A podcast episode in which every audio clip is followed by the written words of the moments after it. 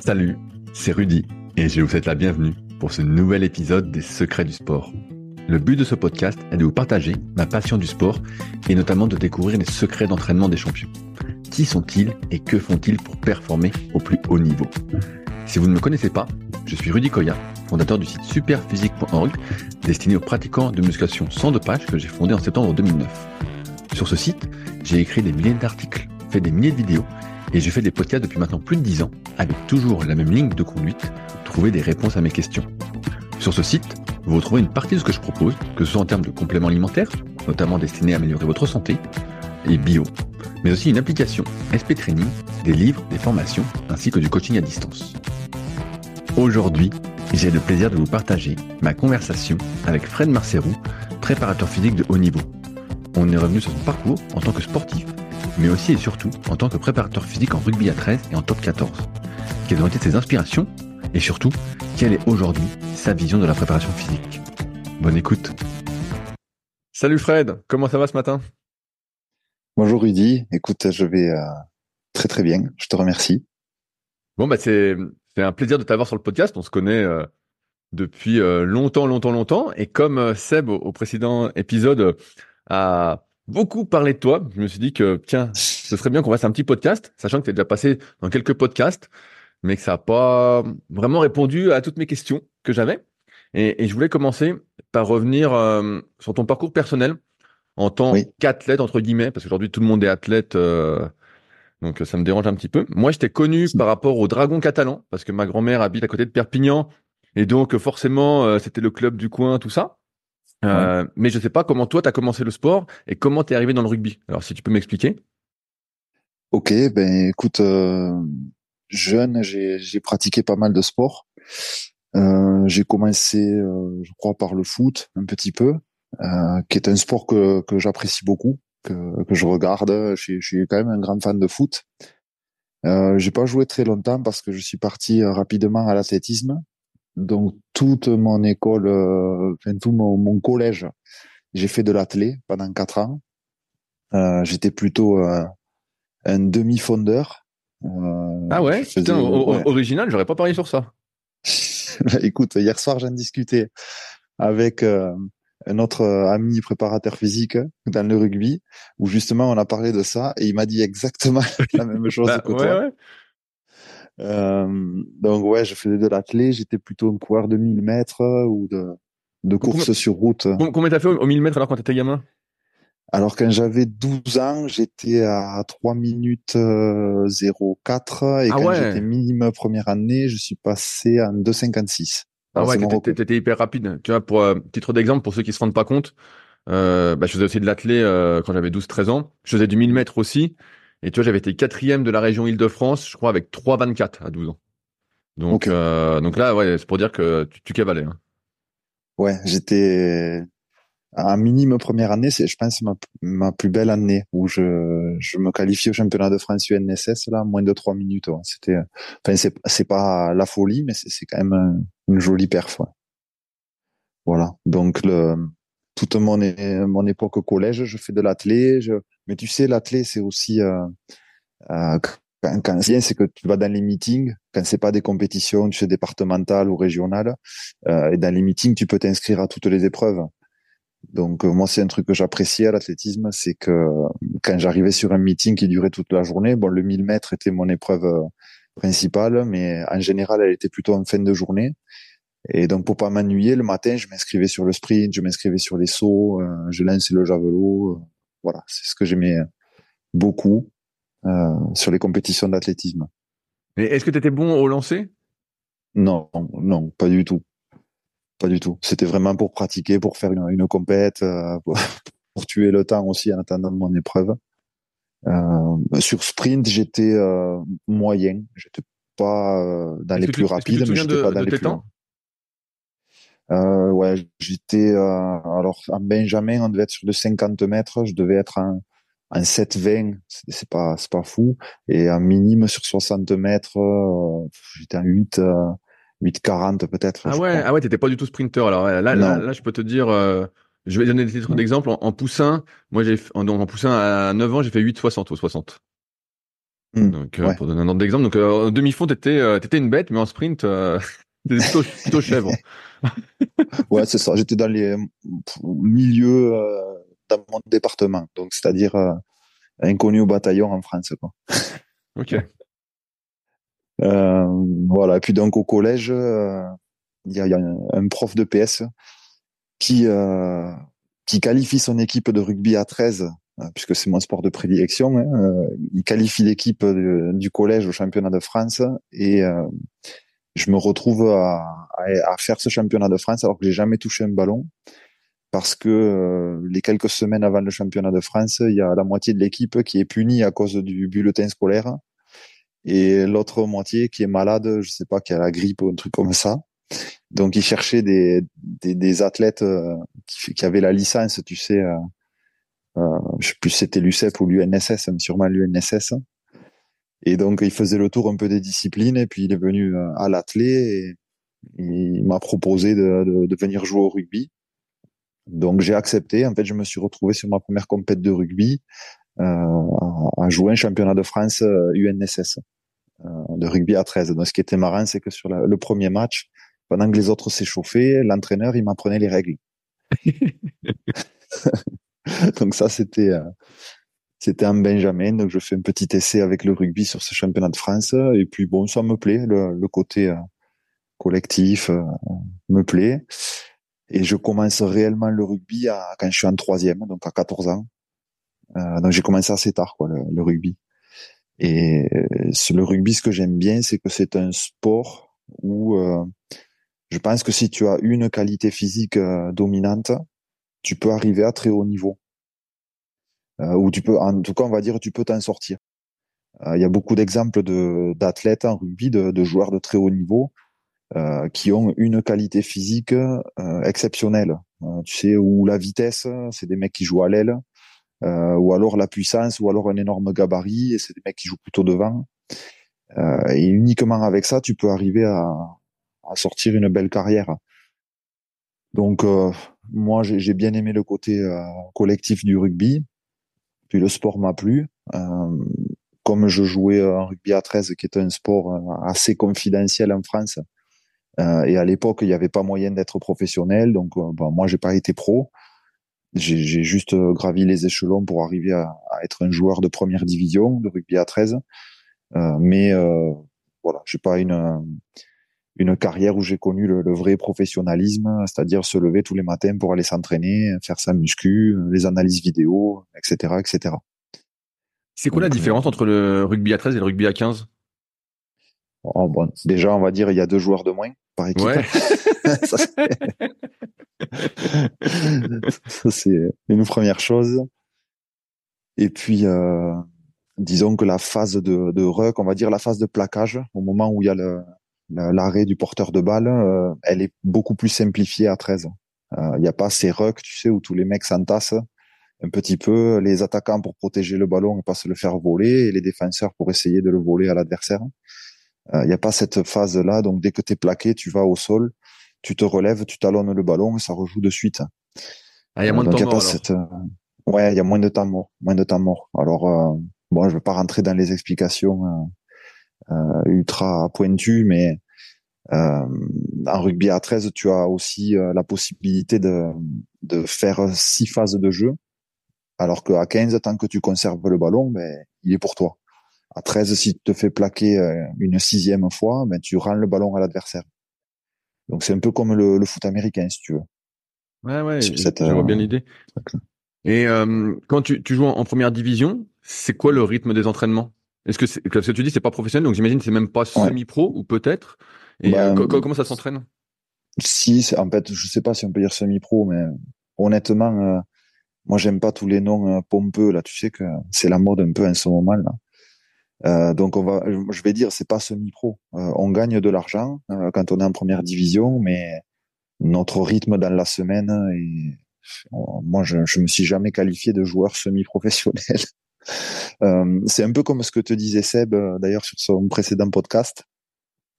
c'est nous on s'entraînait en général les clubs d'élite 1 à 13, ils s'entraînent trois fois par semaine. Donc, moi, je me rappelle, on s'entraînait mardi, jeudi, vendredi, ou mardi, mercredi, vendredi, en fonction du club. Et la muscu, c'était fait soi-même. On était, des fois, on avait un programme, des fois pas parce que des fois on avait un préparateur physique et des fois pas. et on allait dans la salle du coin, la salle locale, et on faisait notre muscu, soit avec un programme, soit avec le, le coach le, prof de muscu qui nous faisait un programme, mais qui était du style euh, pec biceps le lundi, d'autres biceps le mardi, tu vois le. Ah bah, voilà d'où vient euh. ton physique, j'ai compris. ah oui, c'est sûr que au départ, j'avais pas le physique de pour euh, pour être très puissant au rugby. D'ailleurs, j'étais pas un joueur puissant. Euh, donc c'était ouais voilà la muscu personne ne contrôlait donc moi je t'avoue qu'au début j'étais euh, pas du tout un, passionné de muscu pas du tout fan euh, j'y allais euh, faisais un peu de développé couché les jambes quand j'avais envie les tractions non jamais et puis tu vois c'était c'était ça quoi donc je peux pas te dire que le, le niveau était semi pro par contre bon les entraînements de rugby les trois entraînements étaient costauds parce qu'en première division à 13, il y a quand même des joueurs euh, étrangers qui jouent, qui arrivent d'un niveau supérieur.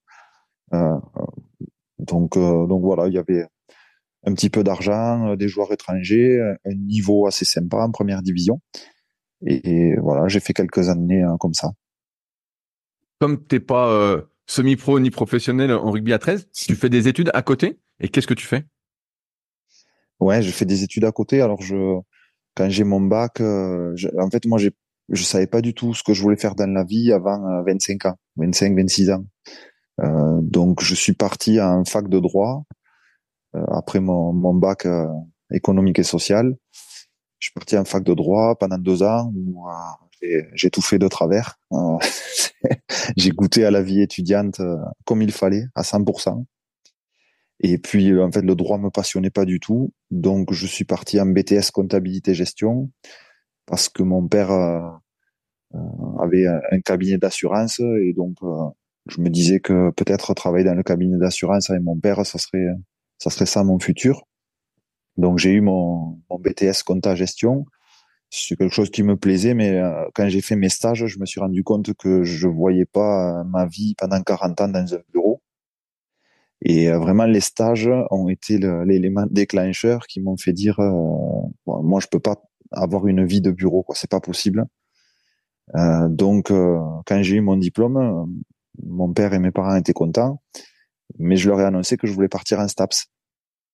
Et bon, comme ils m'ont toujours soutenu, et ils m'ont dit bon, ben ok, écoute, si c'est ça qui te plaît, donc ben, je suis parti en STAPS et j'ai eu une première licence management du sport. Euh, j'ai eu, bah, c'est là que j'ai commencé à jouer en, première division, je pense, quand j'étais, ouais, ou peut-être quand j'étais en BTS. Euh, première licence management du sport, euh, deuxième licence entraînement sportif. Je me suis lancé dans le master préparation physique, qui m'a pas du tout plu, donc j'ai abandonné.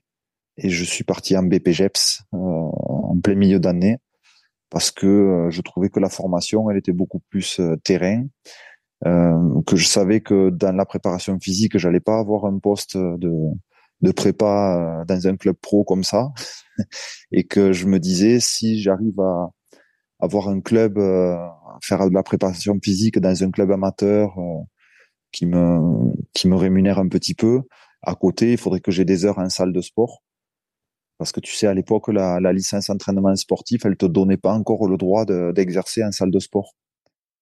Donc c'est pour ça que je suis parti en BPGEPS, même si le, le niveau du diplôme euh, est un, peu, un peu moindre d'un point de vue légal. Ouais, voilà. Ouais, c'est ça. Au niveau administratif, il est moindre, mais je savais que la formation que je, qui allait être dispensée, elle allait plus me correspondre. Et comme le côté euh, athlé, sprint, euh, endurance, c'était un peu moins point fort parce que c'était ma, ma base. Euh, je me suis dit, il faut vraiment que je devienne bon sur le côté musculation. Donc, j'ai fait un BPGEPS où tous les jours, on nous apprenait euh, ben, voilà, les, groupes musculaires, les exercices qui les font travailler. On pratiquait, on était en stage dans une salle de sport. Et euh, c'est vraiment un diplôme que, que j'ai beaucoup aimé, beaucoup, beaucoup. Tu, tu l'as fait où ton BPGEPS À Montpellier, dans un organisme privé. J'ai malheureusement pas pu aller au Krebs à Montpellier. Je sais que tu connais euh, Bruno. Ouais, ouais, mais c'est pour ça que je, me demandais si tu avais fait avec Bruno et puis avec euh, Marc, si tu avais eu Marc aussi ou quoi. Non, malheureusement, non, parce que j'ai démarré un master et ensuite euh, je me suis rendu compte que le master allait pas me plaire et j'ai souhaité partir en BP, sauf que les, les épreuves d'admission pour le Krebs, elles étaient passées. Je crois qu'elles étaient pendant l'été. Et, donc ça, c'est la, date limite pour s'inscrire, elle était passée. Donc ils avaient déjà sûrement fait les épreuves, plus euh, déterminé qui allait euh, euh, faire l'année. Et il y avait un organisme privé qui venait de s'ouvrir au centre de formation du, du MHR de Montpellier Rugby. Et moi, j'ai un prof, un, un STAPS, qui m'a dit, toi, il faut que tu partes dans une filière. tu vois, c'est marrant parce que c'est c'est un prof qui m'a dit, va-t'en de STAPS et va faire un BPGEPS. Et euh, il m'a dit, il faut que tu partes dans un BP. Et donc justement, il y en a un qui vient d'ouvrir, donc il m'a mis en contact avec euh, la personne qui s'occupait de ce BPGEPS. Et donc, euh, comme eux, ils démarraient après le CREPS, j'ai pu intégrer cette formation-là. Comment tu te retrouves alors préparateur physique en, rugby? Parce que là, tu passes ton BP, tu as, mm. tes licences. Est-ce que après tu es dans le rugby alors est-ce que tu as eu une passerelle? Parce que moi je t'ai connu tu étais prépa physique ou entraîneur je sais pas qu'on peut dire au Dragon Catalan. Donc euh, comment ça s'est fait? Il t'a embauché direct? Non, euh, je alors quand j'ai eu ma, ma licence entraînement sportif, j'ai vraiment euh, donc je jouais en première division là à Lézignan qui est un, club de haut de tableau. d'ailleurs on était champion de France cette année-là. On a gagné la première division et euh, moi, je voulais vraiment démarrer euh, mon job de préparateur physique. Quoi, j'avais 24 ou 25 ans là, et c'était ça y est, j'avais trouvé enfin ce que je voulais faire. Et euh, j'ai demandé au club, vu qu'on n'avait pas de préparateur physique, on avait un entraîneur australien, tu sais, qui, qui nous faisait à la fois le, le technico-tactique, le, le physique. Et j'ai demandé si je pouvais faire la prépa, peut-être m'occuper des blessés en même temps que j'étais joueur. Et ils ont refusé, donc ils ont dit non faire te garder uniquement comme joueur. On n'a pas besoin de, prépa.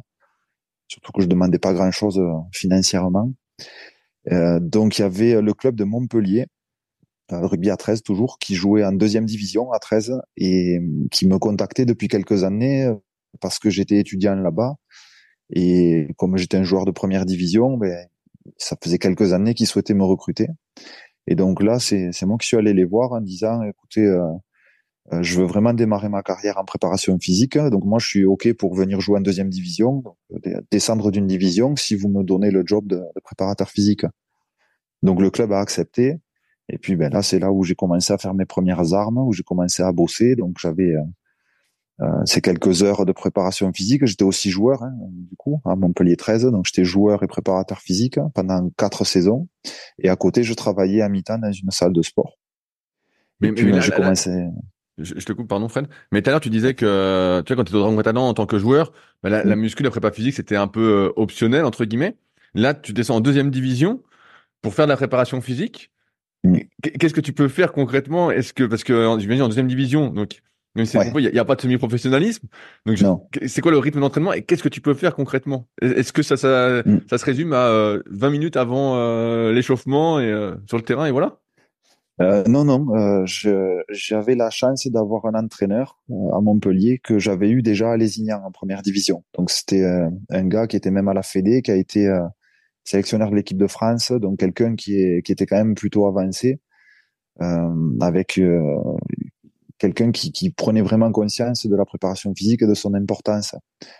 Donc cet entraîneur-là, bon, quand je suis venu le voir pour lui dire écoute moi j'aimerais bien venir jouer si tu me donnes le job. Euh, il m'a dit ok pas de souci et il m'a laissé carte blanche sur la prépa. Donc en deuxième division il y avait entraînement uniquement le mercredi et le vendredi. Et euh, moi j'ai proposé de mettre euh, un entraînement facultatif déjà le mardi soir avec avec les joueurs qui souhaitaient faire un entraînement supplémentaire. Et donc on se retrouvait sur la, piste d'athlétisme à Montpellier et le mardi soir on faisait une séance basé euh, vitesse, pliométrie euh, avec les, joueurs. Donc on faisait des, tribunes en plio et puis de, la piste, on sprintait un peu. On avait un, groupe d'une dizaine de joueurs qui venaient sur un effectif de 25, donc ce qui était plutôt pas mal. Et euh, derrière, le mercredi, c'était notre jour énergétique où l'entraîneur me laissait faire vraiment la, prépa que je souhaitais. Donc, si j'avais besoin de 30 minutes au début ou à la fin de la séance, ça se faisait. Si j'avais l'idée d'alterner les séquences de rugby et de préparation physique, ça se faisait. Si je voulais faire de la préparation physique intégrée avec des, des jeux euh, qu'on appelle fitness game ou conditioning games, qui, euh, qui font jouer au rugby tout en travaillant le physique, ben, on le faisait comme ça. Euh, donc c'était assez cool parce que j'avais vraiment, vraiment carte blanche. Et le vendredi, c'était le, plutôt l'entraînement où on prépare le match. Donc là, je faisais juste un rappel de vitesse pour euh, les joueurs qui étaient déjà venus le mardi et, les autres qui faisaient leur, séance de vitesse ce jour-là. Là, c'était plutôt euh, après l'échauffement, une quinzaine de minutes à travailler sur du sprint ou sur du duel. Et puis, euh, c'était voilà, la préparation physique, elle était comme ça, et le, le côté musculation, mais je distribuais un programme. Et là, c'est vrai qu'il y avait beaucoup moins d'adeptes de, de muscu dans l'équipe parce que ben, tout le monde travaillait la journée et puis euh, prenait sa voiture. Il n'y avait pas trop de bouchons à Montpellier à l'époque, mais en tout cas, il arrivait au stade puis s'entraînait. Donc ils n'avaient pas trop le temps certains de faire de muscu, donc il y avait moins de gars qui faisaient la muscu, mais bon voilà, le, job de, mon côté était fait, je distribuais un programme et puis euh, et puis voilà, donc il y avait quand même, euh, c'était pas mal quoi pour de la deuxième division. Ah mais c'est intéressant ce que tu dis parce que souvent on associe préparation physique uniquement à musculation, tu sais, et notamment à musculation en salle. Mm. Et là, dans, ce que tu nous expliques, bah en fait, il euh, y a pas que ça. Il y a pas que ça. Il y, a, tout ce qui est sprint, donc la dit donc euh, on pourrait dire de la, la muscu sans poids, sans rien. Mais euh, l'énergétique, comme tu dis, bah voilà, tout ce qui est travail un peu plus aérobie, mm. etc. Et donc, bah, c'est assez intéressant ce que tu dis, parce que ouais, on aurait tendance à toujours dire c'est la muscu, la muscu, la muscu, alors que pas du tout quoi. Ouais, non, pas du tout. En plus, quand tu es à, ce niveau-là, tu sais que tu as très peu de moyens. Donc, les seuls moyens que j'avais à Montpellier, c'est euh, des plots. C'était vraiment le seul matériel que j'avais. Euh, donc, des, des cônes que tu mets que tu mets au sol pour délimiter les les distances, les aires de jeu.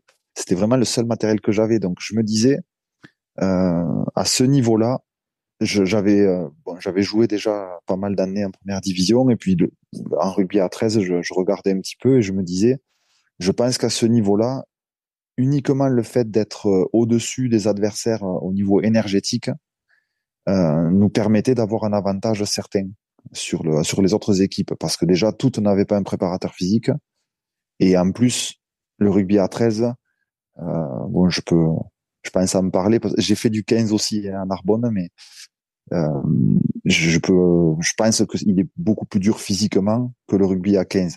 Donc je me disais, si sur le côté énergétique on est dominant par rapport à l'adversaire, ben on va augmenter euh, drastiquement nos chances de gagner les matchs et euh, de, de, de bien figurer dans le championnat. Donc comme j'avais déjà pas trop les moyens de faire faire de la muscu aux joueurs euh, à Montpellier, ben je mettais tout l'accent sur la vitesse et l'énergétique. Et à ce niveau-là, euh, ça a été confirmé quelques années plus tard et encore quand je travaille avec des clubs amateurs où je mets vraiment l'accent sur l'énergétique parce que euh, ben, ils n'ont pas de salle de muscu déjà. Et puis, euh, je pense que l'énergétique donne une, une dominante assez importante quoi, dans, le, dans le résultat en rugby à 13. Donc voilà, je, je faisais ça en priorité. Et la muscu, c'était un peu secondaire. Qu'est-ce qui fait que progressivement tu montes les échelons en, tant que préparateur physique pour te retrouver finalement à un moment dans le top 14 ben, une, une rencontre, euh, comme souvent, hein, mais une rencontre, c'est celle de Keegan Smith. Euh, moi, j'étais euh, donc depuis quatre ans à Montpellier 13 au niveau amateur et, et, dans ma salle de sport, et j'adorais vraiment, mais vraiment j'adorais avoir les deux côtés, c'est-à-dire le côté performance entre guillemets en rugby et le côté en salle de sport où j'entraînais euh, le grand public euh, pour de la perte de poids, euh, mal de dos, gain de masse musculaire, des choses que tu connais bien à toi, toi Rudy. donc voilà, ce, double côté, enfin ce, ce double job que j'avais me plaisait parce que je touchais vraiment à tout type de public. Et je me disais que dans la vie, mon objectif, ça serait d'arriver dans le milieu pro, de faire préparateur physique dans le milieu pro. Donc pour ça, je m'étais inscrit dans un club d'haltérophilie. Euh, J'en ai fait pendant deux ans euh, où je m'entraînais une fois par semaine en haltéro euh, à Clermont-Lérault. Et donc je me disais si j'apprends l'altéro par des haltérophiles, euh, je vais pouvoir bien l'enseigner derrière en préparation physique à des sportifs qui sont pas des spécialistes de cette discipline, puisque ça sera plus facile. Je fais de l'altéro et puis euh, j'ai cherché toujours à me à, m'éduquer. Euh, et c'est là que je, je tombe sur ton site hein, au milieu des années 2000 là, euh, super physique, où il y avait il y avait quand même pas mal d'articles, puis tu étais peut-être un des seuls à, à, voir. Bon, il y avait des forums à l'époque, je, me rappelle, hein, mais le, monde du muscle, les revues, les forums, ton site. Donc, je, je cherchais toujours à m'éduquer. Et, puis, au bout d'un, je me retrouvais un peu bloqué et je me suis dit, ben, je vais essayer de partir en Amérique du Nord, euh, au Canada, pour aller dans un centre de, de performance, pour voir comment ils s'entraînent là-bas, parce que j'avais besoin de voir aussi dans d'autres pays. Donc, je suis parti en Amérique du Nord pendant un mois au Canada. Je me suis entraîné dans un centre de, de performance. Et quand je suis revenu, euh, le, le, club des Dragons catalans avait à ce moment-là un préparateur physique australien qui s'appelait Keegan Smith. Et Keegan, il souhaitait faire la rencontre de tous les préparateurs physiques euh, des clubs de première division à 13. Euh, déjà pour rencontrer des Français, pour voir un peu comment était leur culture au niveau de l'entraînement, et puis parce que il venait d'arriver en France, il avait envie de, de, de, pouvoir échanger avec des Français, de, se faire des amis. Et donc nous, Montpellier, on était monté en première division à ce moment-là. Et donc euh, voilà, l'échange se fait avec Kigan, et puis euh, je lui dis que je venais de, du Canada, quelques mois avant et je lui ai dit que c'était le centre Adrénaline à Sherbrooke. Ah. Et lui, là, c'était chez Lissandro, Bien sûr. Ouais. Et donc lui, il adorait regarder les vidéos de Lissandro sur YouTube. Il faisait des vidéos avec ses, ses athlètes là. Euh, ouais, des trucs hyper impressionnants. Tu voyais, il sautait comme des fous, il était hyper fort, hyper explosif. C'est ça. Je me souviens très bien. Ouais, c'est ça. Et donc moi je suis parti là-bas justement parce que je suis tombé sur les vidéos YouTube de Lissandro et puis j'ai dit ben voilà c'est ça que j'ai envie d'apprendre. Euh, je l'ai pas eu à la fac, je l'ai pas eu en BPGEPS. Puis les, les athlètes nord-américains sur tout ce qui est explosivité, vitesse, euh, c'est quand même c'est quand même super. Donc euh, je suis parti là-bas et qui gagne il regardait aussi ces vidéos là. Donc en fait on a fait un lien et le truc qui lui a plu c'est que euh, ben, moi j'avais pas forcément un très très gros salaire entre mon club et la salle. Euh, mais j'ai économisé pendant un an et je me suis payé un voyage euh, au Canada pour aller apprendre, m'entraîner aussi parce que j'étais encore joueur. Hein. Et en fait, ça, ça y a plus. Cet esprit de, de, d'aller, voilà, d'économiser de l'argent, de partir, de s'éduquer et puis de revenir avec des nouvelles connaissances. Et puis on a échangé rapidement. On est, on avait le même euh, état d'esprit sur l'entraînement. Enfin, en tout cas, la même vision. On avait un peu les mêmes sources d'informations. Moi, j'étais euh, très axé polyquin à ce moment-là, lui aussi. Euh, donc euh, voilà, la connexion s'est faite et puis euh, au bout de six mois, il me dit écoute, je, je cherche un assistant. Est-ce que tu veux signer au Dragon catalan et... Ah, tu reviens alors. voilà, donc ben je reviens. Non, non, j'étais jamais allé. Ah, tu jamais allé? Oui, oui, t'étais. J'étais allé signer à Montpellier. Mais mais voilà, donc je je signe au Dragon catalan à, à l'été 2012. Ouais, et, je crois qu'à un moment, si je me souviens bien, donc Kigan à un moment part et c'est toi qui prends en charge euh, la prépa, quoi. Mm. Alors, Kigan, il, me fait signer et puis il part deux mois après. non, il a l'entraîneur qui qui me fait signer avec Kigan, il s'appelle Trent Robinson. C'est vraiment un excellent euh, entraîneur que je mettrai dans le dans le lot tu sais, des, des Phil Jackson, des, entraîneurs qui marquent leur, euh, leur période par un état d'esprit différent, par des choses euh, où ils vont chercher euh, des choses ailleurs pour essayer d'améliorer tu sais, dans, leur sport. très grosse réflexion, tout ça. Donc Trent était l'entraîneur des Dragons catalans, Keegan était le préparateur physique, et deux mois après ma signature, ils ont l'opportunité de partir en Australie sur l'un des plus gros clubs, les Sydney Roosters. Et, et donc ils signent là-bas tous les deux. Et donc là, j'ai donc nouvel entraîneur qui, arrive, donc un Français, et le qui me dit bon, toi tu viens d'arriver dans le milieu professionnel, je peux pas te proposer d'être le, le nouveau préparateur physique en chef, et chose que je comprends très bien, et qui aurait été une erreur de ma part d'accepter ce, ce job si on me l'avait proposé.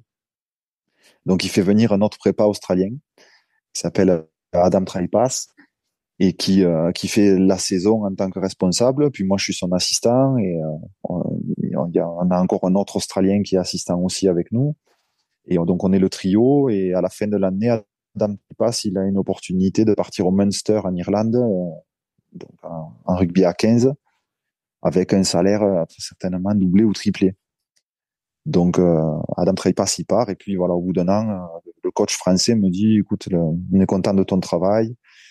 Est-ce que tu, tu postules pour le poste de préparateur physique en chef?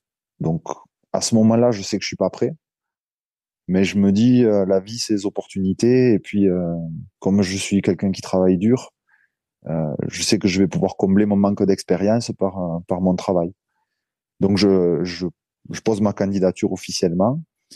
Donc il, il reçoit d'autres prépas il discute avec des prépas australiens. Et puis au bout d'un moment comme j'avais commencé à mettre en place la pré-saison en attendant que qu'ils prennent un chef ou pas euh, il était content de ce que j'avais fait, donc il me dit écoute, j'ai, je suis content du travail que tu as commencé à faire. J'ai euh, sondé quelques joueurs qui étaient contents du travail que tu avais fait en réathlé et en tant qu'assistant. Donc écoute, je te propose le, le, job. Et puis voilà, c'est comme ça que, que je me retrouve à être le, le responsable et, et, ça pendant trois saisons. Alors comment c'est la préparation physique à haut niveau, ce coup-ci en rugby à 13 Parce que là, tu es euh, tout en haut euh, en France. Est-ce que c'est différent ou est-ce que euh, t'as pas encore carte blanche et tu peux pas vraiment faire ce que tu veux quoi? Non, si j'ai eu de la chance. Euh, la plupart des coachs avec qui j'ai travaillé ou des, des, responsables de la prépa que j'ai eu, notamment à Bordeaux, m'ont toujours laissé carte blanche. Alors carte blanche, c'est pas 100% de, de tout ce que je, je décidais qui était pris en compte ou accepté, mais la carte blanche quand même, c'est tu travailles euh, avec euh, avec de l'aisance et puis euh, il y, a surtout de la discussion quoi. Quand ta carte blanche, c'est voilà, je, prépare quelque chose, je le soumets au coach et puis on discute, on voit si ça rentre. Moi, je regarde ce qu'il a prévu du côté rugby. On essaye de, de, de, de, bien fonctionner ensemble pour proposer le meilleur type d'entraînement aux joueurs. Et euh, non, ça se passe, ça se passe vraiment bien euh, avec lui. Donc, il me permet de mettre en place la pré-saison que je souhaite, avec euh, autant de créneaux de, de, prépa physique, de muscu, de, de courses, de sprint, des choses qui sortent un peu de l'ordinaire aussi sur des séances euh, délocalisées. Et puis non, ça se passe, ça se passe plutôt bien. Donc là, il y a quand même beaucoup de responsabilités. Je sens là le poids de la responsabilité avec un club qui cherche quand même à gagner un titre. Euh, donc qui était quand même un club du haut du tableau, qui était qualifié chaque année en, playoff. Euh, donc là, bon voilà, je, je, bosse, je me renseigne, j'essaye d'échanger un petit peu. J'ai mon idée aussi déjà assez tôt hein, de, de, ma philosophie que, j'ai construite quand même assez tôt.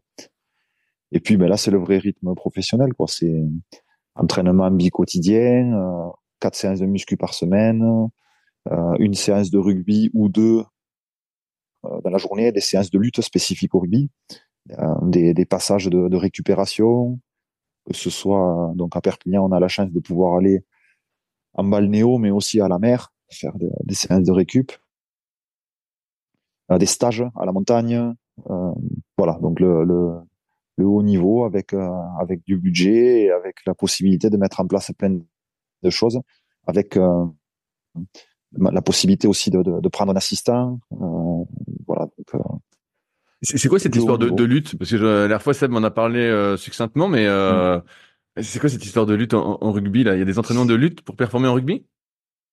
Ouais, ouais. C'est alors c'est surtout à 13 que c'est c'est la, la lutte est vraiment super importante à 13. Euh, ben, c'est c'est un, un sport de, de combat collectif, lui. Donc c'est un sport où il y a de, des collisions, où tu dois arrêter un joueur quand tu es en position de défenseur, tu dois l'arrêter avec ton corps, tu dois le stopper avec tes bras, tes jambes, et tu dois le faire tomber au sol pour euh, qu'il perde du temps avant de, pouvoir se relever et pouvoir continuer à jouer. Donc il y a une, à 13, il y a une première lutte qui est importante, c'est la lutte debout, où euh, au moment où tu vas stopper l'adversaire, il y a ben, des, des, techniques qui te permettent de le stopper, de lui empêcher de libérer le ballon pour l'empêcher de créer une continuité dans le jeu. Donc cette lutte debout, elle comprend euh, le, placement, le plaquage, l'action de plaquer et l'action de, de ceinturer qui permet de d'arrêter si tu veux ce qu'on appelle le offload, la, la libération. Ça c'est une lutte debout et cette lutte debout, ensuite, ton but, c'est de mettre le gars au sol. Et au sol, il y a une fin de lutte euh, qui ressemble un peu à ce qui se fait au sol au judo, si tu veux, où ton but, c'est de garder le gars au sol le plus longtemps possible pour qu'il perde du temps sans te faire pénaliser par l'arbitre.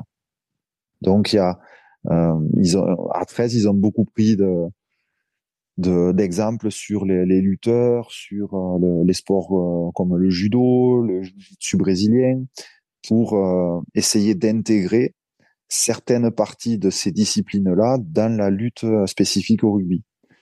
Et donc c'est quelque chose d'assez intéressant, c'est quelque chose qui est très très poussé en rugby à 13 et que j'ai trouvé quand même beaucoup moins poussé à 15, mais parce qu'il n'y en a pas la même utilité. Si tu veux, il n'y a pas autant l'utilité à 15 d'être c'est fort en lutte qu'en rugby à 13. Mais euh, quand tu es fort en lutte euh, et que tu joues à 15, c'est quand même un avantage aussi.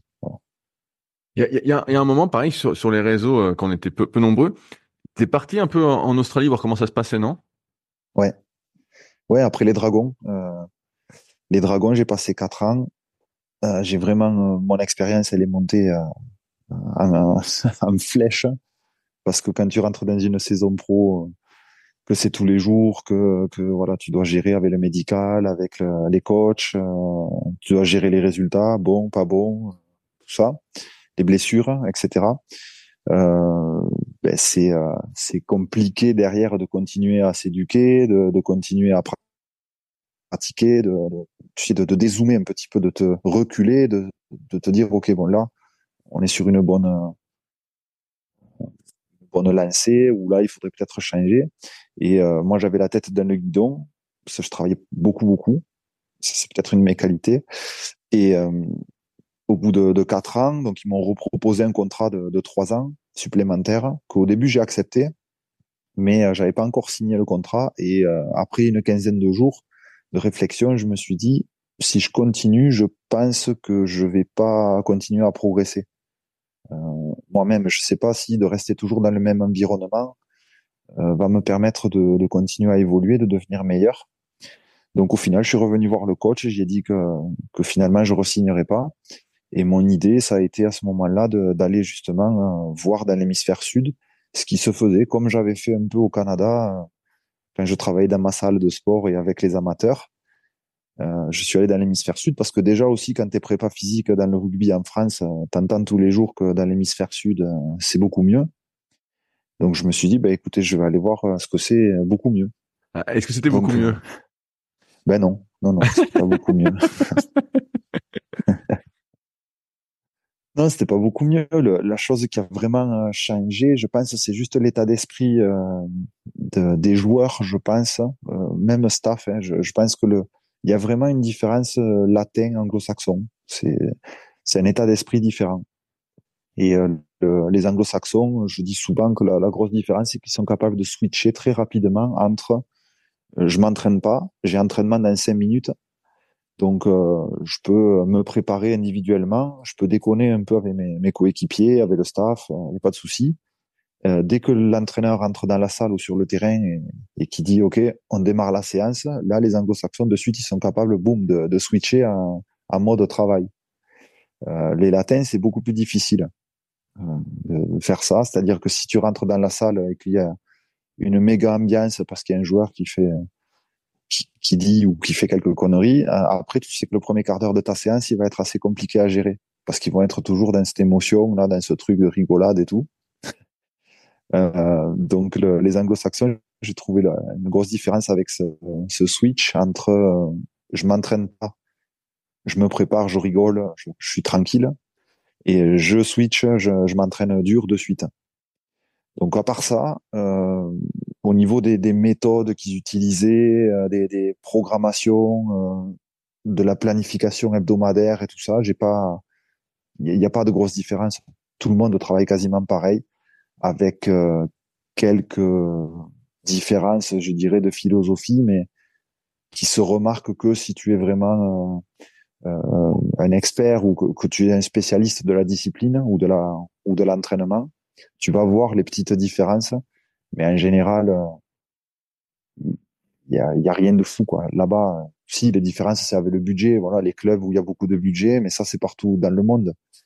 ceux qui ont beaucoup de budget, ben, ils ont une salle de muscu de 600 mètres carrés avec un six racks, une piste de sprint, des, des, appareils Kaiser, des, des disques 80, fait des trucs de la haute technologie.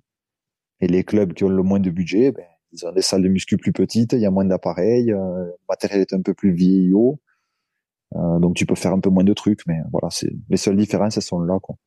Au, début, quand tu euh, quand as commencé à, t'entraîner en tant qu'athlète entre guillemets, tu sais que la, la muscu c'était mmh. beaucoup euh, typé culturiste, pec biceps, d'autres triceps, tout ça.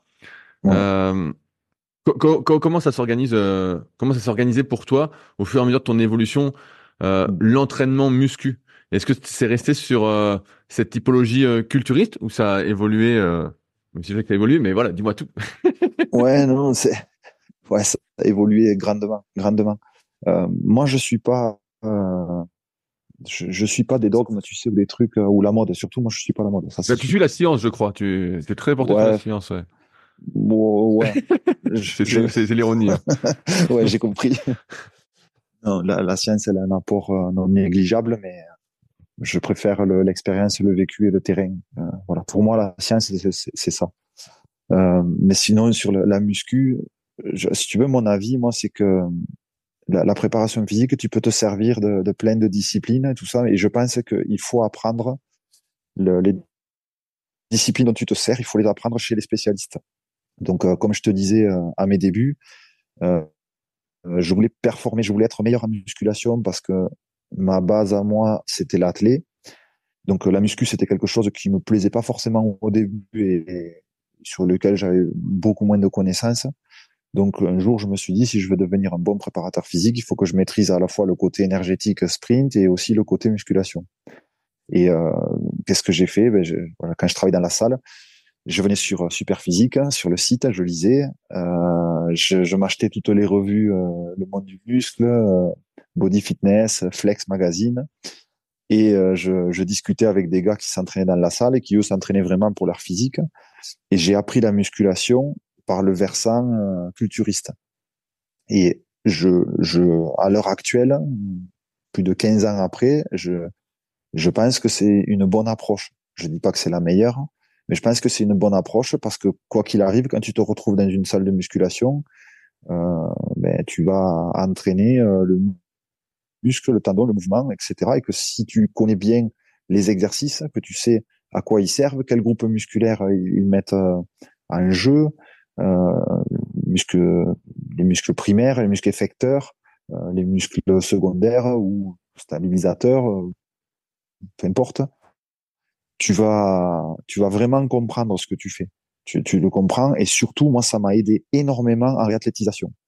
Parce que quand tu as un joueur qui vient de se faire un un sprint, et que deux ou trois jours après, tu l'as en salle de musculation avec un, début de travail de renforcement musculaire qui est fait par le kiné, hein, bien sûr, mais euh, toi aussi, tu dois travailler dessus. Et quand le, kiné ou le médecin te dit euh, il a une lésion euh, sur le semi-tendineux, bon, mais tu sais où est le semi-tendineux, tu sais à quoi il sert, et tu sais dans quel exercice il va intervenir. Et donc, tu sais quels exercices euh, mettre sur le programme et lesquels proscrire au début. Et ensuite, quand tu vas devoir, euh, ben, quand tu, auras le feu vert pour retravailler sur le simultanéeux, ben, tu sais que tu vas travailler sur les ischios, tu vas mettre le genou dans une certaine position, la pointe de pied dans une certaine position, et tu vas vraiment travailler sur ce groupe musculaire-là. Ben, ça, c'était, euh, c'est une approche qui était pour moi importante de, de commencer à prendre la muscu par le culturisme Ensuite, je me suis intéressé à la force athlétique, euh, où là, j'ai pris l'ouvrage de Marc Bouillot, euh, qui s'appelle La force athlétique. Euh, j'ai acheté les, les ouvrages d'Emmanuel Lejar aussi. Et donc là, voilà, je me suis mis sur le côté plus force. Et une fois que j'ai eu ça, c'est là que je me suis euh, inscrit en club d'altéro. Je suis allé apprendre l'haltérophilie par les haltérophiles. Et euh, forcément, une fois que j'avais appris par les spécialistes, mais derrière, je pouvais euh, proposer des séances de musculation pour des non spécialistes. Donc du renforcement musculaire et de l'hypertrophie pour des gars qui n'ont pas besoin de monter sur scène pour une compétition culturiste, c'est beaucoup plus facile que quand tu entraînes un culturiste qui, qui, a besoin vraiment de, développer euh, la fibre à tel endroit du deltoïde postérieur pour que ça fasse le bon équilibre, etc., etc. Là, quand, je, quand tu fais de l'hypertrophie avec des rugbymen, c'est beaucoup plus facile. On ne cherche pas ce, ce détail. L'haltérophilie, c'est pareil. Tu tu t'insères pour une certaine raison et pas pour euh, être champion olympique de l'épaule jetée, euh, etc., etc. Donc la musculation, elle est passée euh, d'une philosophie très culturiste au départ euh, à une philosophie un peu plus qui a été un moment où on appelait ça fonctionnel. moi, j'ai une définition de fonctionnel qui est peut-être pas la, la même que qu'à l'époque quand on utilisait ce mot-là euh, où on cherchait plus à, à, développer la force et la, la, puissance et la vitesse, l'explosivité sur euh, des patterns de mouvement particuliers qui, qui euh, euh étaient censés être représentatifs de ce qui se passait en compétition. Euh, puis ensuite, il y a eu un peu la mouvance CrossFit, où là, euh, il y a pas mal de prépas qui sont partis là-dedans en disant, ben, au final, en CrossFit, on fait tout. Il y a l'énergétique, il y a le musculaire, il y a la force, il y a des choses qui font de l'explosivité, donc on va faire du crossfit. Et en fait, le, ouais, la philosophie de la muscu, elle a vachement évolué euh, depuis mes débuts. Donc là, je parle d'un point de vue général. Et euh, moi, pour moi, dans la salle, euh, ben, à mes débuts, voilà, j'étais plutôt sur des programmations de type culturiste, comme on, m'avait entraîné, comme j'avais appris aussi. Et puis ensuite, je me suis fait mon avis en, disant, je pense que le, le rugby est un sport euh, où en fait on a besoin de, de multiples habiletés motrices.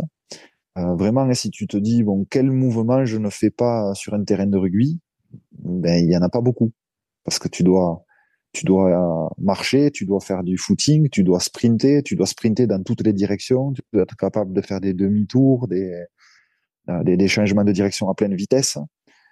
Tu, euh, tu dois sauter pour certains. Beaucoup d'entre eux sautent. Euh, tu dois être capable de, de, plaquer, tu dois être capable de, de, de, lutter, de faire des mêlées. Donc en fait, c'est une discipline où le, la base de mouvement, elle est ultra riche.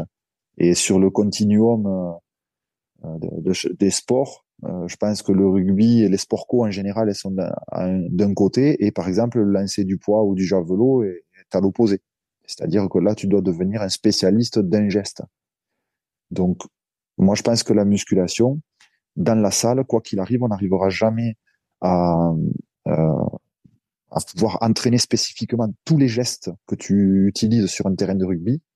Donc, j'ai une vision plutôt de, de musculation, de PPG. Euh, en salle, je fais de la PPG toute l'année. C'est-à-dire que on va se servir des mouvements d'haltérophilie, des mouvements de force athlétique, euh, de certains mouvements et protocoles culturistes. Euh, on va se servir aussi de l'athlétisme avec euh, désormais des séances où on inclut du sprint dans la muscu, des sauts, etc. Et moi, je, je, mixe tout ça pour avoir une préparation physique générale en salle qui permette aux joueurs d'aller sur le terrain et d'exprimer toutes les qualités d'explosivité, de vitesse, de puissance, de force que l'on aura travaillé dans la salle et euh, ben, avoir une, une, masse musculaire conséquente qui lui permette de, de se protéger par rapport au, au contact. Voilà, c'est mon avis. Est-ce que c'est c'est ça qui euh, je te, je te titille, hein, qui prévient les blessures? Parce que tu sais, il y a tout ce débat sur la prévention des blessures, les exercices de réhab, de préhab, tout ça. Ouais. Et comment toi, tu vois les choses sur ce côté un peu réduction du risque de blessure? Non, moi, je, je si, si, je vais très rapidement à la réponse, c'est que je, je n'y crois pas. Alors, je n'y crois pas, c'est un bien grand mot. Euh, bien sûr qu'on peut influer sur le, la diminution du risque de blessure. Je pense qu'on peut pas prévenir des blessures. On peut euh, diminuer le risque, ça c'est sûr. Mais avant tout, le, ce qui permet de diminuer le risque de blessure, c'est la gestion de la charge d'entraînement. C'est pas tant que ça ce que tu vas faire euh, comme exercice, comme euh, euh, ton, niveau de force, ton, niveau de puissance, etc. Bien que ça ait toujours un lien, mais euh, je pense pas que tu, tu, puisses prévenir les blessures en localisant une zone, renforçant cette zone, agoniste, antagoniste, etc. Tu peux rendre l'athlète un peu moins fragile, on va dire, mais quoi que tu fasses, si euh, tu peux avoir le meilleur protocole ou en tout cas ce qui te semble être le meilleur protocole de prévention de blessures, etc., etc. Euh, si tu ne gères pas correctement l'entraînement, l'effort que tu demandes à tes athlètes, euh, tu, ben c'est là que tu, tu vas en fait rentrer dans le risque de blessure accrue. Donc c'est c'est une vision globale qu'il faut avoir, à mon sens. Je crois pas qu'il y ait des exercices miracles qui te permettent de ne pas te blesser à l'épaule ou aux ischio-jambiers. Je pense que ça fait partie d'un tout, d'une globalité, et que euh, un athlète, il a un certain niveau de, fatigue à, avoir au cours de la saison, et que c'est cette fatigue-là qu'il faut gérer. Euh, cette fatigue, elle doit monter à l'entraînement de manière aiguë, elle doit redescendre derrière, et euh, la fatigue, elle doit jamais rester très très haute de manière chronique, si tu veux. Si je vraiment, si, si je vais vite, euh, et elle doit surtout jamais excéder euh, les, les, capacités du moment. Donc voilà, la blessure, c'est un excès de contrainte par rapport à tes capacités du moment. Donc c'est vraiment la gestion de l'état de forme de l'athlète qui permet euh, de le garder dans, de le garder sur le terrain, quoi, pas blessé, et pas vraiment pas à mes yeux des protocoles sur les épaules, sur les articulations, sur bah, tout ce qui est soumis à des contacts ou tout ce qui est soumis à, des hauts niveaux de force à haute vitesse, comme les ischio-jambiers par exemple sur le sprint, ben, tu peux faire tout le les nordiques euh, hamstring que tu veux, les leg curls. Si tu demandes à ton athlète de sprinter tous les jours 200 euh, fois à vitesse max, 5 jours de repos, là je prends un extrême, tu vas le blesser. C'est pas parce qu'il sera ultra fort euh, qu'il fera 600 newtons sur le Nordboard, là, la machine qui te permet de tester le niveau de force excentrique des, des ischios, que, que tu vas pas le blesser parce que tout simplement tu auras excédé euh, ses capacités. Tu, parlais des, euh, de l'altéro, de la force, euh, de méthode culturiste. Est-ce que ça veut dire que tu organises aussi l'entraînement euh, en rugby en tout cas, euh, sous forme de cycle. Je, je prends un exemple. Euh, quelques semaines en altéro, quelques semaines en force, quelques semaines en méthode culturiste, quelques semaines en, explosivité par exemple. Euh, est-ce que tu vois ça comme ça ou c'est différent C'est différent? Non, je, je, enfin, alors les cycles. Euh, si j'avais le choix et qu'on n'est pas dans un sport où on doit performer 35 fois par an, parce que le rugby c'est ça, hein, sur une saison qui dure 12 mois, il y a 11 euh, mois d'entraînement en comptant la pré-saison et il y a 9 à 10 mois de compétition. Euh, la compétition, c'est euh, tous les samedis ou tous les week-ends, on va dire. Donc là, en fait, tu dois avoir le fameux pic de forme que, qui doit être là. Tu dois pas avoir un pic de forme en phase finale parce que si tu commences mal ta saison, les phases finales, tu les verras pas. Donc tu dois être euh, performant tous les samedis de la première journée du championnat euh, qui se joue fin août en top 14 jusqu'à la dernière qui se joue en général fin mai euh, pour pouvoir gagner ta place dans les six et pouvoir accéder aux phases finales pour disputer le titre. Donc les cycles, si tu veux, si j'avais le choix de travailler dans un sport où il y avait moins de compétition, je pense que le dans une dans une dans un sport comme le rugby où tu as ben, des périodes où tu vas avoir euh, euh par exemple tu vas jouer 7 ou 8 ou 9 ou 10 week-ends d'affilée ben tu as des déplacements tu as des matchs à domicile tu as le classement qui va influer sur l'état de forme des joueurs. Et euh, je pense que c'est intéressant quand même de, de, réaliser des cycles et de les garder sur une certaine durée. Euh, donc là je je suis pas dans le on va dire, euh, quand, tu as un, sport collectif, t'es pas dans le meilleur des cas où tu peux garder ton cycle aussi longtemps que tu veux tant que le joueur y progresse. Surtout que tu as aussi 50 joueurs à gérer euh, dans un effectif de top 14. Donc c'est difficile quand même de, de, faire des programmes à des vitesses, enfin de faire changer les programmes à des vitesses différentes aux joueurs parce que sinon tu te retrouves vite perdu.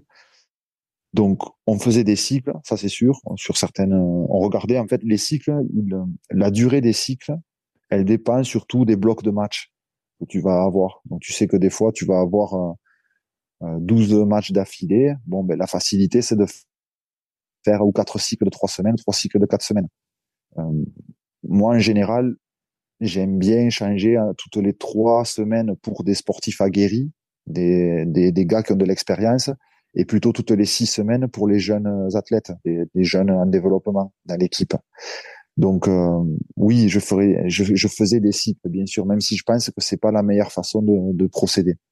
Ensuite, pour répondre à ta question, dans le cycle, je suis, je pense pas qu'on puisse utiliser une programmation de type linéaire ou une programmation de type de bloc en, rugby, parce que si je prends l'exemple bateau, qui est la, la, progression, tu sais, comme on a tous appris euh, en STAPS ou en BP, en disant bon mais je commence ma pré-saison, ils arrivent de vacances, donc forcément je peux pas mettre euh, énormément de volume et d'intensité de suite. Donc on démarre avec de l'endurance musculaire en muscu. Ensuite, euh, on va partir sur euh, hypertrophie sarcoplasmique, puis hypertrophie myofibrillaire, puis puissance force, puis force max, puis puissance vitesse, puis vitesse, puis explosivité. Ça c'est le, le, truc, comme dirait mon ancien prof, tarte à la crème que tout le monde apprend et que tout le monde veut, mettre en place. Et en fait, tu te aperçois que si tu fais tous les cycles, que tu les fais durer un mois, euh, au final, tu es à la fin de la saison. un cycle d'explosivité. Tu es déjà à la fin de la saison. Euh, donc en fait, ce qui veut dire que tu n'auras jamais touché le, neuromusculaire sur les, quatre premiers mois, puisque tu auras fait de l'endurance musculaire, tu auras fait de, l'hypertrophie sarco, de l'hypertrophie euh, myofibrillaire, hein. voilà. Et ensuite, tu vas toucher un peu le nerveux. Et puis ensuite, par contre, en fin de saison, tu touches plus du tout le, structurel. Euh, tu touches plus du tout l'hypertrophie, les efforts répétés. Donc, je crois pas qu'on peut travailler comme ça euh, en, rugby. Donc, moi, ce que j'ai euh, adopté comme type de, de programmation depuis très longtemps, c'est la verticale intégration. C'est l'idée, c'est Charlie Francis. Je reviens à mes premières amours, l'athlétisme. Charlie Francis est un entraîneur de sprint américain qui a entraîné de multiples médaillés olympiques, euh, qui lui disait que il faisait toujours tout travailler, toutes les qualités physiques en même temps, tout le temps, avec comme un, système de curseur, c'est-à-dire que euh, il y avait peut-être sur quelques semaines, il y avait une qualité physique qui était euh, mise en avant, mais par contre les autres, elles étaient toujours travaillées au sein de la semaine avec une importance moindre. Et moi, je me suis dit que dans les sports collectifs, où tu as besoin tous les samedis d'être explosif, puissant, rapide, fort et endurant, euh, je me suis dit c'est cette vision-là qu'il faut que j'ai. Parce que euh, tu, as besoin de ça pendant 9 à 10 mois et tous les samedis. Donc je me voyais pas travailler, tu sais, euh, saturer une qualité physique et ensuite la laisser tomber, même si on sait qu'il y a des effets résiduels qui durent. Hein, c'est, pas parce que tu arrêtes de travailler quelque chose que tu vas perdre euh, les gains euh, de suite. Hein. C'est pas parce que euh, tu as fait les pecs le lundi que le vendredi ils ont dégonflé, tu vois. Quoi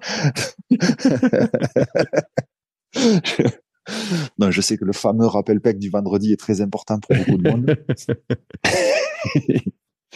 Mais bon, il faut rétablir la vérité quand même. Quoi. C'est Enfin, euh, non, tout ça pour dire que oui, je, je, je, travaille plutôt avec une philosophie de type vertical intégration que j'ai adaptée euh, au rugby. Je pense qu'un sport collectif, c'est ça. quoi. Donc, y a, sur le cycle, il y a toujours des efforts répétés.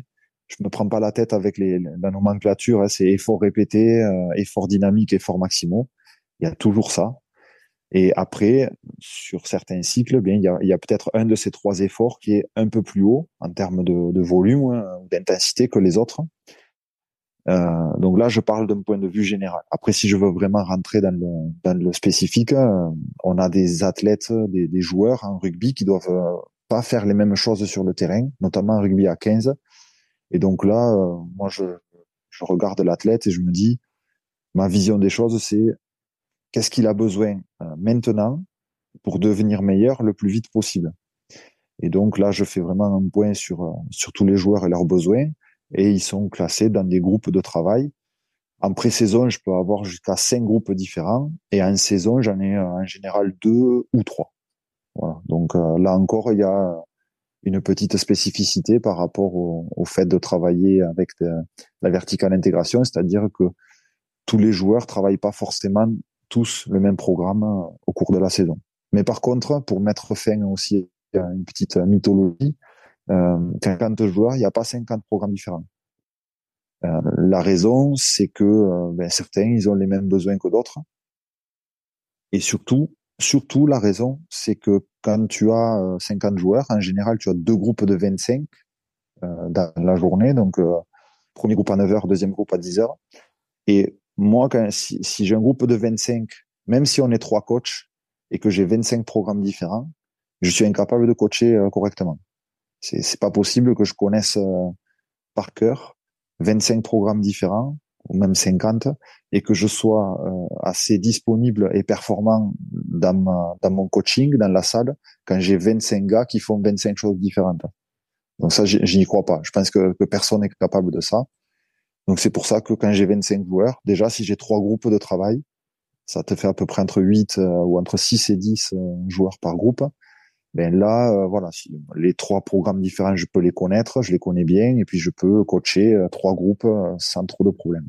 Mais 25, c'est pas possible. Comment tu te retrouves en top 14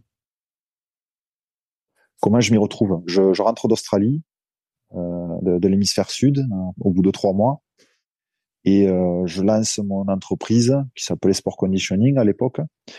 Euh, je me dis voilà, je vais, je vais me mettre à mon compte, je vais coacher des gens en ligne, en présentiel. Euh, je commence à faire mon mentorat aussi de, de préparation physique. Et euh, ben, au final, euh, quelques mois après, trois mois après, j'ai Ludovic Lousteau, qui était le, le, responsable de la prépa physique à Bordeaux, Bordeaux-Bègle, qui me contacte et qui me dit j'aimerais bien avoir ton avis sur la programmation qu'on utilise à Bordeaux. Donc moi je dis ok, pas de souci, j'étais très content que qu'un prépa responsable de club de top 14, surtout j'avais pas du tout de lien avec le top 14, euh, me contacte pour avoir mon avis sur le, leur programmation. Il me dit voilà comment vous faisiez à 13, euh, voilà j'aimerais avoir ton avis. Donc je, lui donne mon avis, on se rappelle deux jours après, je lui dis voilà ben, en gros on travaille un petit peu pareil. Après il y a juste quelques différences euh, là et là sur ta semaine d'entraînement. Et puis a priori bon il aime bien le discours, je pense, ou la discussion puisque au final, il me fait comprendre que c'était un petit test, si tu veux, pour euh, voir déjà qui j'étais, quelles étaient mes idées, et parce qu'il cherchait un, spécialiste, euh, préparateur physique spécialiste plutôt sur le côté force, puissance, donc en salle de musculation. Et euh, au final, ça colle bien. Et donc, il me dit, est-ce que ça te dirait de venir euh, passer un entretien à, à Bordeaux? Ah, Je dis absolument, je viens. Donc, je vais passer l'entretien. Euh, l'entretien se passe super bien avec, euh, avec Ludo, avec Jacques Brunel, qui était l'entraîneur euh, à l'époque, et Laurent Marty, le président. Et puis, il me rappelle deux jours après, il me dit, écoute, bon, ben nous, on t'offre le, le, job, donc si tu es OK, on te prend, on te propose un contrat de trois ans à, l'Union Bordeaux-Bègle en tant que responsable de, de la musculation sur le, le, côté prépa physique et, et aussi avec des tâches annexes, bien sûr, parce qu'on ne fait pas que ça. Euh, et puis ben voilà, je, je, réfléchis un peu, je me dis que ça peut être une bonne opportunité euh, pour euh, pour enrichir mon CV, puis pour aller dans un autre sport qui même si c'est du rugby, c'est quand même un autre sport. Et puis pour connaître le top 14, pour un peu plus de visibilité et, voilà, connaître notre environnement, un club avec euh, un budget euh, deux fois et demi supérieur à celui de Dragon Catalan.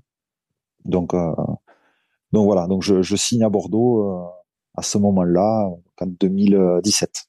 C'est comme ça que je m'y retrouve. Est-ce que avec euh, tout ce budget en plus, est-ce que justement, euh, ce qui change surtout, c'est les infrastructures, mais globalement, après, mm. derrière, il n'y a pas grand-chose qui change? Ouais, c'est sûr, les infrastructures, ça change, ça change grave. c'est sûr. La première année, quand j'arrive à Bordeaux, ils sont sur leur dernière année de, phase de transition un peu, où euh, les infrastructures sont pas top. Euh, ils sont sous un chapiteau, tu sais, le, les bureaux des coachs, euh, la salle médicale, la salle de muscu, la salle de vie des joueurs, la salle vidéo, tout ça, c'est des préfabriqués. Et ils sont en train de construire, si tu veux, le futur centre d'entraînement. Euh, donc euh, c'est comme ça aussi. Ils essayent un peu de m'appâter avec ça. Je te dis de suite, ils en avaient pas besoin. Hein. Quand on me propose un entretien là-bas, j'y vais de suite. Mais ils m'appâtent un peu en me disant euh, dans un an, on va avoir un, centre d'entraînement super, enfin, vraiment high tech. donc voilà, le club est en train d'évoluer. C'est jamais qualifié en phase finale. Notre objectif, c'est vraiment de se qualifier, de, de devenir un club de haut de tableau. Et donc là, une parenthèse, ils ont vraiment réussi sur ça parce que ça fait quatre ans que l'UBB c'est dans les trois meilleurs clubs français hein, avec euh, Toulouse et La Rochelle. Euh, et euh, donc voilà, sur ma deuxième année au club, on rentre dans un centre d'entraînement flambant neuf, un truc à coûter des millions d'euros, avec une salle de muscu de 600 mètres carrés, ce que je décrivais tout à l'heure, hein, piste de, de, sprint en tartan de 25 mètres dans la salle, 6 racks à squat, 6 si endroits où tu peux faire de l'haltérophilie, euh, un rack alter qui fait 30 mètres de long quasiment, quelques machines, bon parce qu'il en faut quand même un petit peu, hein, des poules. et, euh, et, voilà, donc vraiment beaucoup beaucoup de matériel, euh, la possibilité de sortir de la salle de muscu et d'être directement d'un côté sur le terrain synthétique, directement de l'autre côté sur le terrain en herbe, donc super euh, intéressant pour tout ce qui est réathlé. Euh, pour tout ce qui est transfert, euh, un parc cardio avec 8 ou 10 watt bike, euh, des, des, vélos concept, là, des, des assaut bikes, euh, des ski erg, euh, des rameurs. C'est voilà, c'est vraiment c'est le c'est la grosse grosse différence qu'il y a entre ouais c'est Disneyland c'est ça c'est le paradis du prépa donc la grosse différence entre les dragons et Bordeaux c'est ça et puis ensuite dans le centre d'entraînement donc ça c'est le rez-de-chaussée t'as as la salle des kinés avec euh, qui donne sur la salle de muscu. Tu as, la salle, le, bureau des prépas qui donne sur la salle de muscu aussi. Tu as un couloir avec euh, un espace balnéo, avec bain chaud, bain froid, euh, le sauna. Tu as une pièce avec une cryothérapie, corantier, donc un petit sas sur lequel les joueurs pouvaient rentrer à trois maximum et faire leur cryo, euh, cryotier, des vestiaires immenses.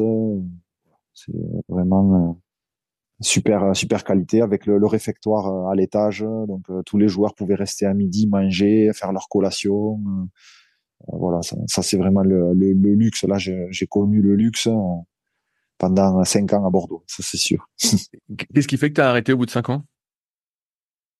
Alors qu'est-ce qui fait que j'ai arrêté? J'avais signé déjà un premier contrat de trois ans puis j'ai re-signé un nouveau contrat de trois ans et, au bout de ma cinquième année euh, moi, j'avais toujours comme objectif de, de vivre un peu proche de la nature, euh, pas très loin de là d'où je viens, c'est-à-dire le, sud de la France, euh, du côté de Narbonne. Euh, Narbonne, Montpellier, euh, dans ce coin-là, c'était l'objectif, c'était d'aller vivre dans un petit village, maison dans la nature, avec une jolie vue. voilà, c'était vraiment un objectif de vie de faire ça. Et l'entreprise que j'avais créée en 2017, qui s'appelait Sport Conditioning, qui est devenue après Coaching Club, euh, c'est une c'est une entreprise que j'ai continué à faire fonctionner. Alors quand j'ai signé à Bordeaux, euh, j'ai de suite dit euh, au prépa en chef, voilà, je viens de monter mon entreprise parce que je pensais pas retourner dans un club. Euh, J'aimerais pas l'arrêter de suite parce que j'avais des, des clients euh, qui étaient dans mon mentorat, des, des, personnes que je suivais en, en programmation. Et j'avais monté ça peut-être cinq mois avant de signer à Bordeaux et je me voyais pas dire à ces gens-là, écoutez, je dois arrêter parce que je signe dans un club professionnel. Ça faisait pas pro. Donc je, je leur ai dit, est-ce que je peux continuer? Si jamais ça, ça n'empiète pas bien sûr sur mes horaires au club. Donc euh, ils m'ont dit euh, bien sûr. Si, donc il n'y a, a, aucun souci pour ça tant que ton, ton, job au club il est fait à 100%. Quoi. Et euh, ben, cette entreprise, j'ai continué à la faire vivre et c'est vrai que comme je faisais pas mal de choses en ligne, notamment le côté éducation avec le mentorat et euh, une plateforme avec des, articles et des vidéos, le, le côté, enfin le, moment où il y a eu le confinement euh, a fait que beaucoup de gens ont souhaité, euh, ont, souhaité s'éduquer et s'entraîner à domicile et faire des choses en ligne. Et ben moi j'avais déjà tout ça qui était en place, donc ça ça m'a permis un peu de d'avoir des gens qui viennent qui s'abonnent à ma plateforme, qui, qui me demandent qu'est-ce que c'était le mentorat. Et mon entreprise est vraiment montée en flèche à partir de 2020. Donc euh, après, moi, je m'étais mis à la recherche d'une maison. On a trouvé une maison avec ma compagne. Et euh, ben, le fait d'avoir trouvé cette maison à l'endroit où on avait envie de vivre, plus mon entreprise qui fonctionnait bien, euh, n'ayant pas de, de grosses, grosses prétentions en termes de, de, finances. Euh, je pas pour objectif de devenir millionnaire dans ma vie. Je me suis dit que si je partais du club, le l'argent que je gagnais avec mon entreprise me permettrait euh, de vivre correctement, dans le, le, lieu où je souhaitais vivre depuis longtemps.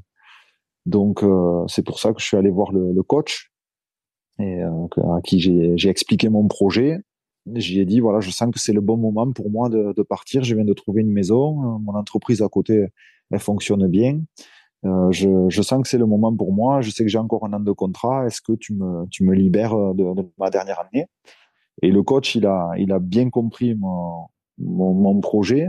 Il a beaucoup aimé et euh, il m'a dit, moi j'aime bien les gens qui, qui prennent leur destin en main, qui, qui mettent en place des choses, qui, qui ont des projets, qui les mettent en place. Donc euh, il y a aucun souci si, si jamais tu veux euh, partir. Il m'a dit par contre je souhaiterais que tu me donnes une réponse dans deux mois parce que je veux te laisser deux mois pour réfléchir. Il avait peur que je fasse ça sur un, sur un coup de tête, tu sais. Et euh, donc à ce moment-là, ben, j'ai pris deux mois pour réfléchir, mais assez rapidement, c'était euh, c'était fait dans ma tête. Et puis ensuite, une fois que je lui ai affirmé que je souhaitais partir, je suis allé voir le président, j'ai expliqué la même chose, et le président a été euh, a eu la même réaction que le coach en gros. Il a été euh, content que je mette en place un projet que que, que voilà je, sache où je voulais aller et que je le mette en place. Et donc il m'a dit écoute on te on a aucun souci on te libère ta dernière année de contrat euh, et on te souhaite bonne chance. D'ailleurs ils m'ont ils m'ont permis ils m'ont prêté l'ensemble du, du du centre d'entraînement pour que je puisse faire mon séminaire annuel en juin cette année-là. Donc je suis parti et ça, c'était c'était quand même euh, très sympa de leur part parce qu'ils n'étaient pas obligés de me prêter le, centre d'entraînement. Et puis voilà, on est parti sur de bonnes de, bonnes relations. Ça, c'est quelque chose que, auquel je tiens.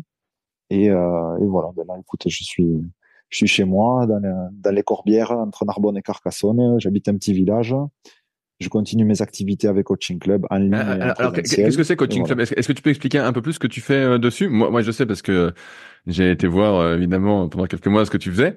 mais ceux qui connaissent pas, qu'est-ce que tu fais sur Coaching Club? Alors, j'ai trois branches dans, sur ma, mon entreprise. J'ai une branche entraînement, training, où là, ben, j'entraîne des gens.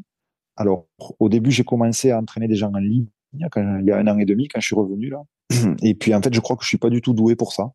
Euh, personnellement. Je, je, pense que j'ai ou pas les bons process ou euh, pas la passion, mais la, si tu veux, la, la, je pense que la réponse que j'ai donnée à, à, ce problème, c'est que j'ai construit mon expertise et mes, mon expérience et mes compétences depuis euh, 16 ans. Ça fait 16 ans que je travaille. En fait, j'ai toujours travaillé avec des gens euh, en face de moi.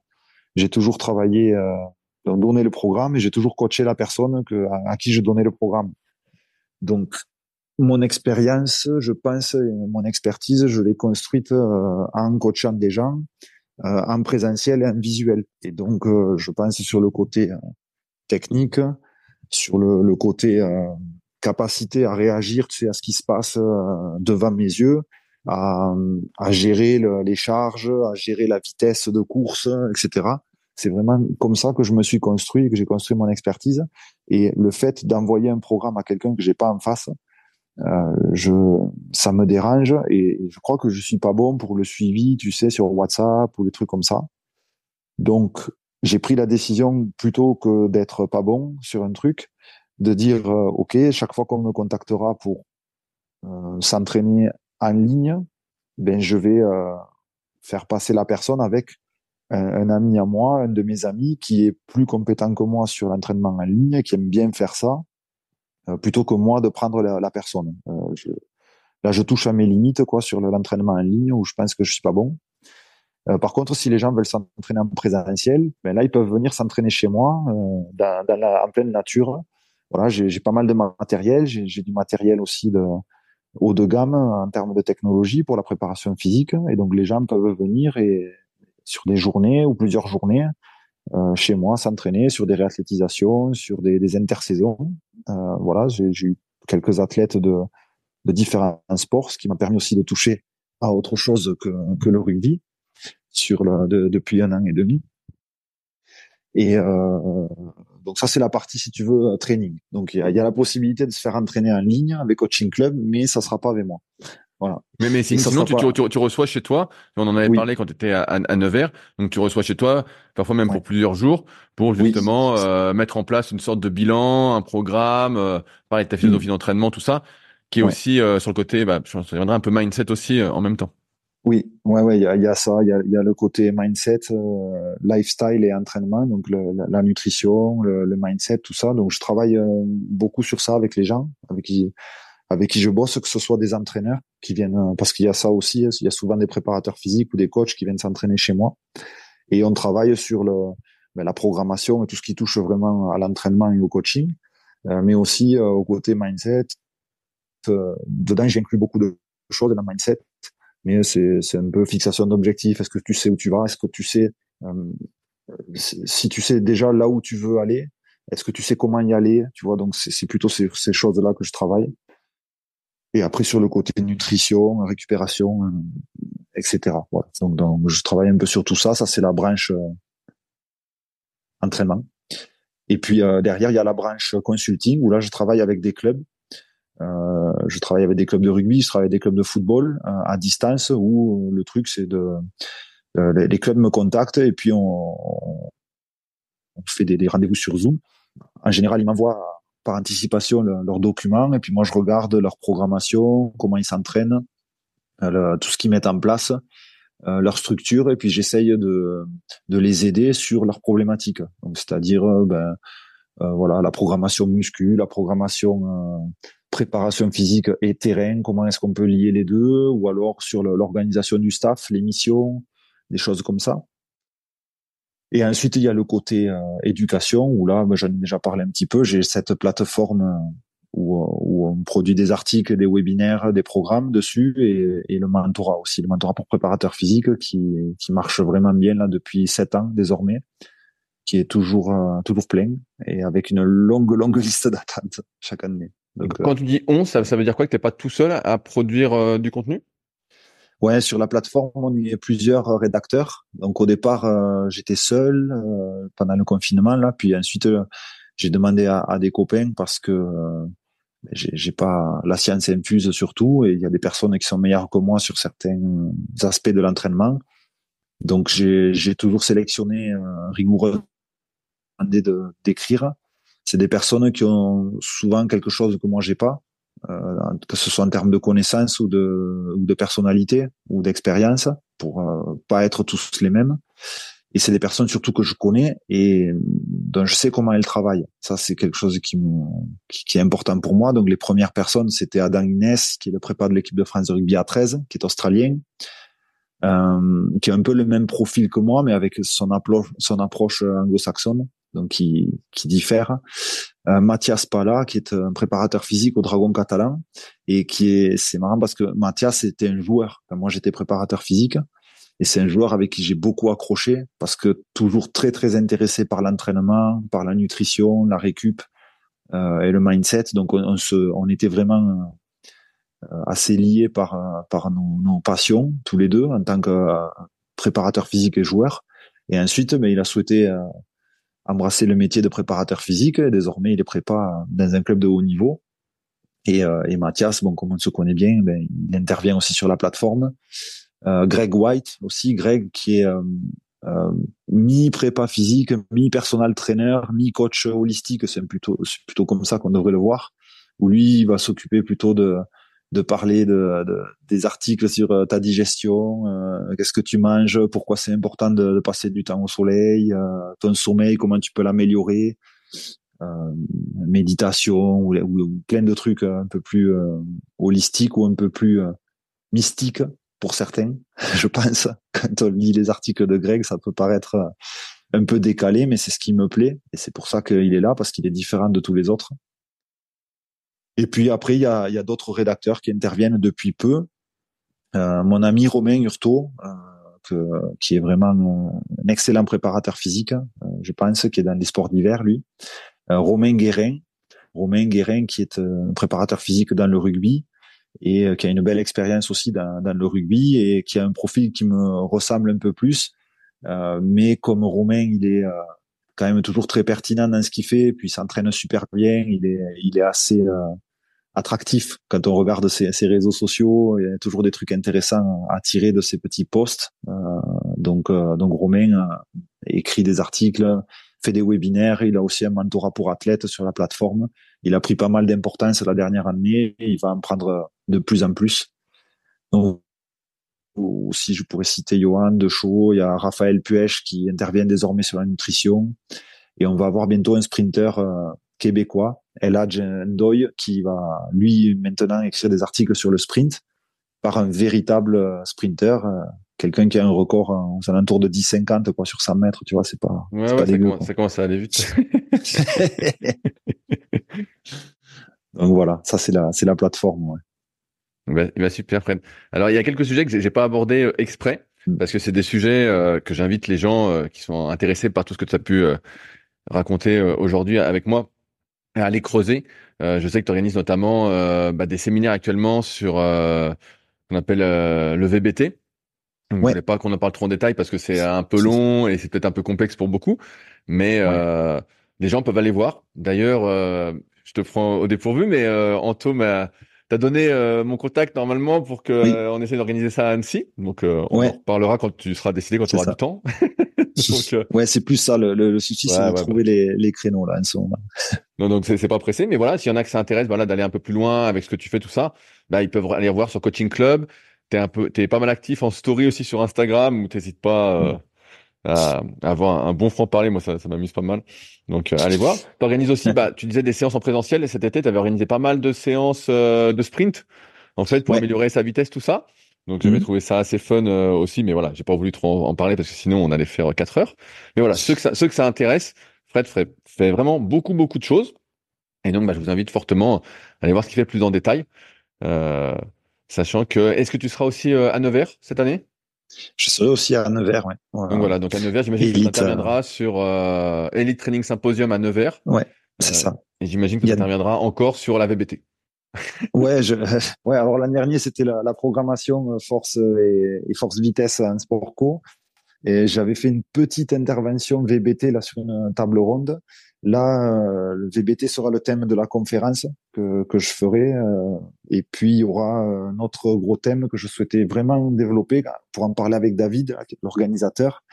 C'est la culture de performance, parce que je m'aperçois, je pense que c'est ce qui manque euh, tu sais, c'est le lien qui va manquer dans euh, ben, tous les systèmes d'entraînement quand on est dans des clubs.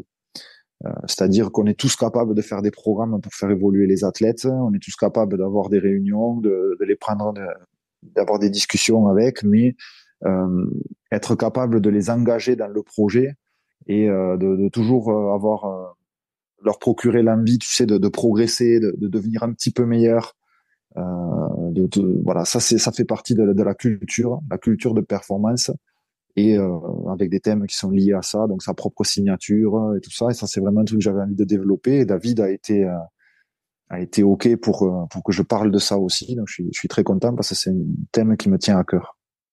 Parce qu'on n'oublie pas que entraîner, c'est d'abord avoir de l'entrain et donc entraîner les autres. Être entraînant, c'est ça. en tout cas, mais merci euh, Fred de ton temps. Et encore une fois, bah, j'invite tous ceux qui nous ont écoutés, qui sont intéressés, d'aller creuser un, peu euh, ta personne, soit sur les réseaux, sur Coaching Club. Vous ne serez pas déçus euh, si vous souhaitez euh, mieux performer. Sur ce, Fred, eh ben, merci encore de ton temps. C'est moi qui te bah, remercie grandement, Rudy. Et puis de toute façon, on, se voit bientôt. Ouais, on se voit bientôt. on se voit bientôt à Nevers, je pense. Ouais, ouais, voilà, bah pareil à Nevers. Je vais sur mes spécialités aussi, mais, mais en tout cas, c'était cool Maintenant, j'en sais plus sur toi. Écoute, c'est gentil, merci. Je suis vraiment content parce que tu es quelqu'un qui, au début, comme je disais, il n'y avait pas beaucoup de choses euh, pour s'éduquer quand on avait envie. Tu es quelqu'un qui faisait ça avant les autres, euh, via ton site et, ton blog. Et tu as été vraiment une des personnes qui m'a permis d'avoir plus de connaissances à mes débuts, quand j'étais vraiment friand d'apprendre et de, et de performer, tout ça. Et voilà, donc je te remercie. Voilà. Et on se souvient de ton article sur les clusters sur Superphysique, justement. Oui, avec Olivier, ouais, c'est ça. Avec, Olivier Bollier, je me souviens très bien. Ouais. Et, et, bah, ça marche. Et ben, euh, on se tient au jeu et puis euh, passe euh, une bonne journée. Merci de même. À bientôt, Rudy. Salut à tous. Si vous êtes encore là, c'est sans doute que l'épisode vous a plu. Dans ce cas, je vous invite grandement à m'aider à faire grandir ce podcast en mettant une note de 5 étoiles et un commentaire d'encouragement sur l'application de podcast où vous l'écoutez et plus particulièrement sur l'application podcast d'Apple. N'hésitez pas également à le partager sur les réseaux sociaux, je vous repartagerai avec plaisir. Cela m'aidera d'autant plus à accueillir les meilleurs athlètes et spécialistes français de l'entraînement grâce à la crédibilité que vous me donnerez. En attendant, je vous souhaite un bon entraînement et à la semaine prochaine.